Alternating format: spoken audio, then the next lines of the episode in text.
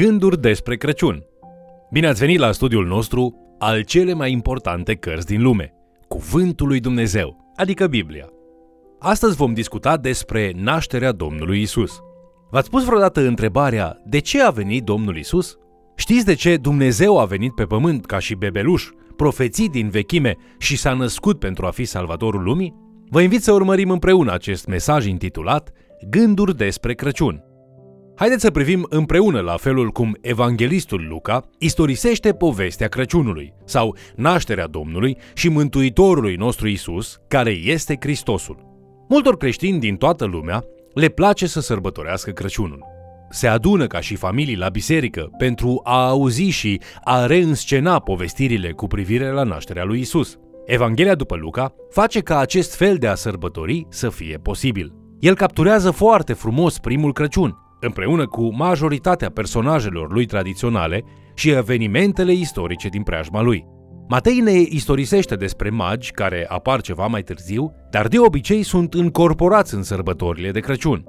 Luca își începe Evanghelia spunând Fiindcă mulți s-au apucat să alcătuiască o istorisire amănunțită despre lucrurile care s-au petrecut printre noi, după cum ni le-au încredințat cei ce le-au văzut cu ochii lor de la început, și au ajuns slujitori ai cuvântului, am găsit și eu cu cale, prealesule Teofile, după ce am făcut cercetări cu deamănuntul asupra tuturor acestor lucruri, de la obârșia lor, să ți le scriu în șir, unele după altele, ca să poți cunoaște astfel temeinicia învățăturilor pe care le-ai primit prin viu grai.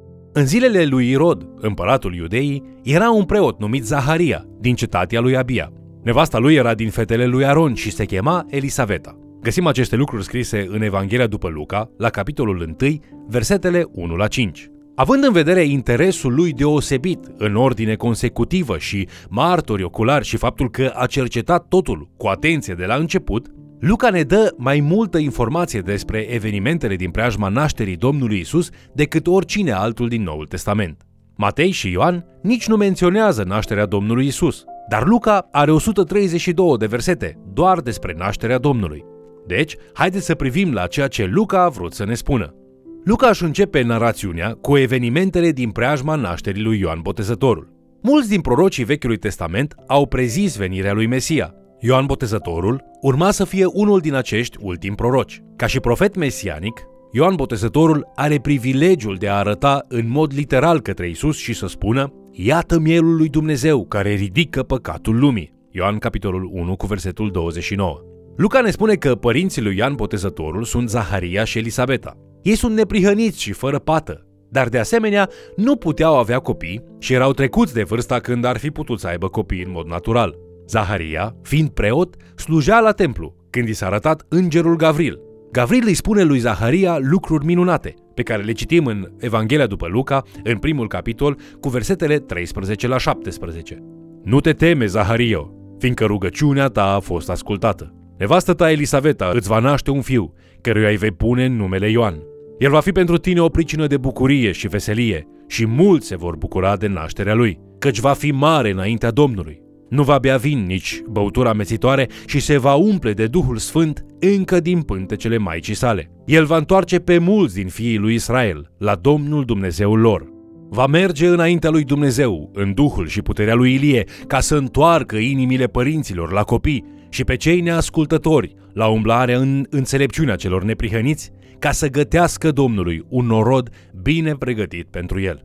Lui Zaharia îi se spune că va avea un copil la bătrânețe de la o soție bătrână și că fiul său va fi antemergătorul lui Mesia. Zaharia este sceptic, replicând în Luca în capitolul 1, versetele 18 la 20.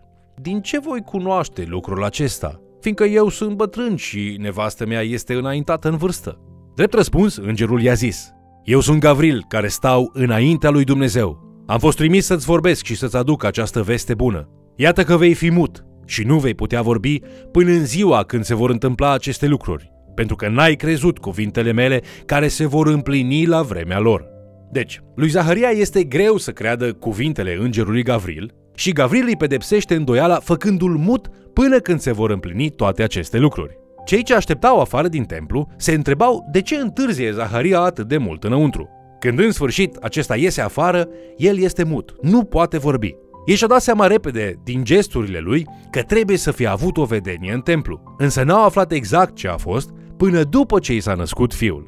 Atunci i s-a dezlegat limba și a prorocit despre fiul său Ioan și despre Mesia pe care Ioan îl va prezenta lumii. La câteva luni după ce i s-a arătat lui Zaharia îngerul Gavril, acesta merge și la tânăra Maria, care era logodită și era fecioară. El îi spune în Luca, în capitolul 1, versetele 30 și 32. Nu te teme, Marie, căci ai căpătat îndurare înaintea lui Dumnezeu. Și iată că vei rămâne însărcinată și vei naște un fiu căruia îi vei pune numele Isus. El va fi mare și va fi chemat Fiul Celui Preanalt. Maria nu are îndoiel, la fel ca și Zaharia, dar este confuză cu privire la aceasta. Maria întreabă, cum se va face lucrul acesta, fiindcă eu nu știu de bărbat? Există o diferență între întrebări sincere și pură necredință. A pune întrebări nu este neapărat necredință. Este evident că Zaharia n-a crezut și gura i-a fost închisă pentru aceasta. Pe de altă parte, Maria crede și se încrede în Dumnezeu, chiar dacă nu înțelege cum va avea loc această naștere. De fapt, când merge să o viziteze pe Elisabeta, care era gravidă în a șasea lună cu Ioan Botezătorul, Elisabeta se umple cu Duhul Sfânt și spune o profeție în versetul 45. Ferice de aceea care a crezut, pentru că lucrurile care au fost puse din partea Domnului se vor împlini. Este bine să te lupți cu Domnul cu credință. Nașterea Domnului Isus este istorisită în capitolul 2, care începe astfel. În vremea aceea a ieșit o poruncă de la Cezar August să se înscrie toată lumea. Înscrierea aceasta s-a făcut întâia dată pe când era dregător în Siria Quirinius. Citim în Luca în capitolul 2, versetele 1 și 2. Numele August implică divinitate. Cezar Octaviu se numește August, intenționând a fi conducătorul divin al întregii lumi. El decide să facă un recensământ al tuturor popoarelor de sub puterea lui pentru a-i taxa. El cere ca toți oamenii să meargă la locurile lor de naștere pentru a se înscrie. Aceasta declanșează o mișcare în masa oamenilor care călătoresc distanțe însemnate pentru a putea ajunge la locurile lor de naștere. Maria și Iosif, fiind descendenți ai regelui David, călătoresc din Nazaret, la nord, până la Betleem în apropiere de Ierusalim. Cezar, dând acest decret, împlinește fără să-și dea seama prorocia găsită în Mica la capitolul 5 cu versetul 2, care prezice că Mesia se va naște în Betleem. Acesta este un exemplu minunat, care ne arată că, deși romanii stăpâneau peste un imperiu vast, totuși Dumnezeu conduce întreaga lume. El este în control. Când a venit timpul nașterii lui Isus, Dumnezeu anunță evenimentul fericit unor păstori. Citim în Luca la capitolul 2, versetele 8 la 12. În ținutul acela erau niște păstori care stăteau afară în câmp și făceau de strajă noaptea împrejurul turmei lor. Și iată că un înger al Domnului s-a înfățișat înaintea lor și slava Domnului a strălucit împrejurul lor. Ei s-au înfricoșat foarte tare, dar îngerul le-a zis, nu vă temeți, căci vă aduc o veste bună care va fi o mare bucurie pentru tot norodul. Astăzi în cetatea lui David vi s-a născut un mântuitor, care este Hristos, Domnul. Iată semnul după care îl veți cunoaște. Veți găsi un prunc înfășat în scutece și culcat într-o iesle, adică o covată din care se hrăneau vitele. Anunțul nașterii prin oastea îngerească păstorilor a fost o evanghelie, adică o veste bună a victoriei de pe frontul bătăliei spirituale.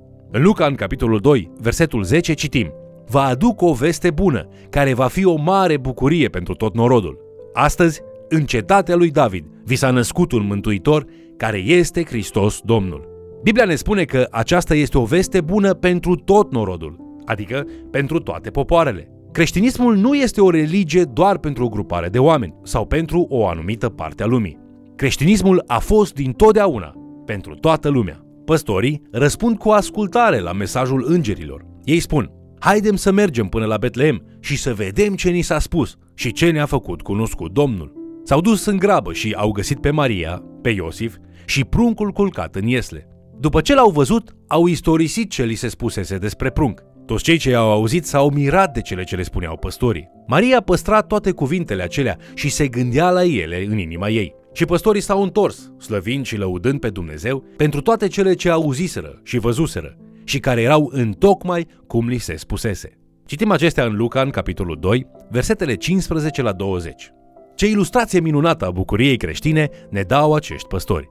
Dacă chiar credem vestea bună a victoriei Domnului Isus asupra păcatului și a morții, și noi trebuie să o facem cunoscută tuturor celor care trebuie să o cunoască. Păstorii ne arată că chiar și oamenii obișnuiți pot fi parte din ceva extraordinar atunci când Domnul Isus este implicat. Mai sunt două personaje interesante în această povestire pe care le vom discuta astăzi. Ei se numesc Simeon și Ana. Ambii locuiesc în zona templului și așteptau cu nerăbdare venirea lui Mesia. Dumnezeu îl înștiințase pe Simeon că nu va muri până nu-l va vedea pe Mesia cu ochii lui. Așa cum a promis, Dumnezeu l-a făcut pe Simeon să-i întâlnească pe Iosif și Maria când au intrat la templu cu bebelușul Isus. Simeon îl ia pe bebeluș în brațe, spunând în Luca, în capitolul 2, cu versetul 29, Acum slobozește în pace pe robul tău, stăpâne, după cuvântul tău, căci au văzut ochii mei mântuirea ta. Apoi o vedem pe Ana în vârstă de 48 de ani, care se dedicase lucrării la templu și stătea în rugăciune zi și noapte, după ce rămăsese văduvă după șapte ani de căsătorie. Era acolo așteptându-l pe răscumpărător.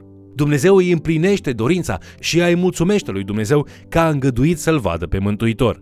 Ca și păstorii, ea spune despre aceasta tuturor. Ei reprezintă ce este mai bun în popor, dorind în inimile lor venirea lui Dumnezeu în lume ca să stabilească împărăția sa divină în această lume.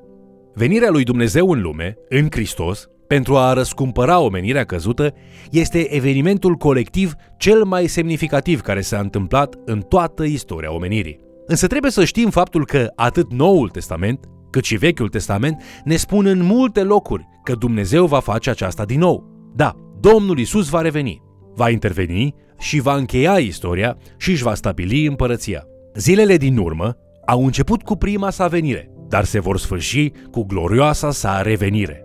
Revenirea lui este singura speranță a acestei lumi care se deteriorează. Dacă credem că a doua venire este fericita nădejdea credinciosului, cum spune la Tit, capitolul 2, cu versetul 13, atunci trebuie să răspândim această nădejde fericită și altora. Cât a trecut de când ai spus cuiva că Isus Hristos va reveni? Ești înconjurat în fiecare zi de oameni care și-au pierdut orice nădejde. Tu, ca și creștin, ai o nădejde fericită, singura nădejde pentru această lume. Tu trebuie să le spui și celorlalți oameni despre ea. Alătură-te Domnului Isus în misiunea împărăției sale și spune-le tuturor celor ce vor să audă vestea bună, că Isus a venit să elibereze oameni orbi și zdrobiți și spune-le vestea bună că El va reveni pentru a face dreptate. Dar noi astăzi suntem ca și păstorii sau ca și Simeon și Ana, așteptând a doua venire a Domnului Isus, așa cum au așteptat-o ei pe prima? Spunem și noi așa cum au făcut-o ei, tuturor celor ce vor să asculte că Isus este singura speranță a acestei lumi? Haideți să fim ca Simeon, Ana și păstorii care au crezut și au acționat prin credință. Haideți să le spunem tuturor despre nădejdea fericită pe care o avem.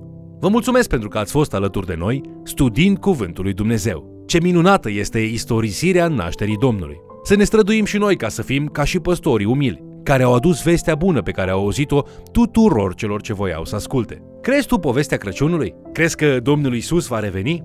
Dacă da, atunci spune tuturor că există speranță în Isus Hristos, Domnul nostru. Harul și pacea Domnului Isus Hristos să te umple cu nădejdea și bucuria Lui. Amin.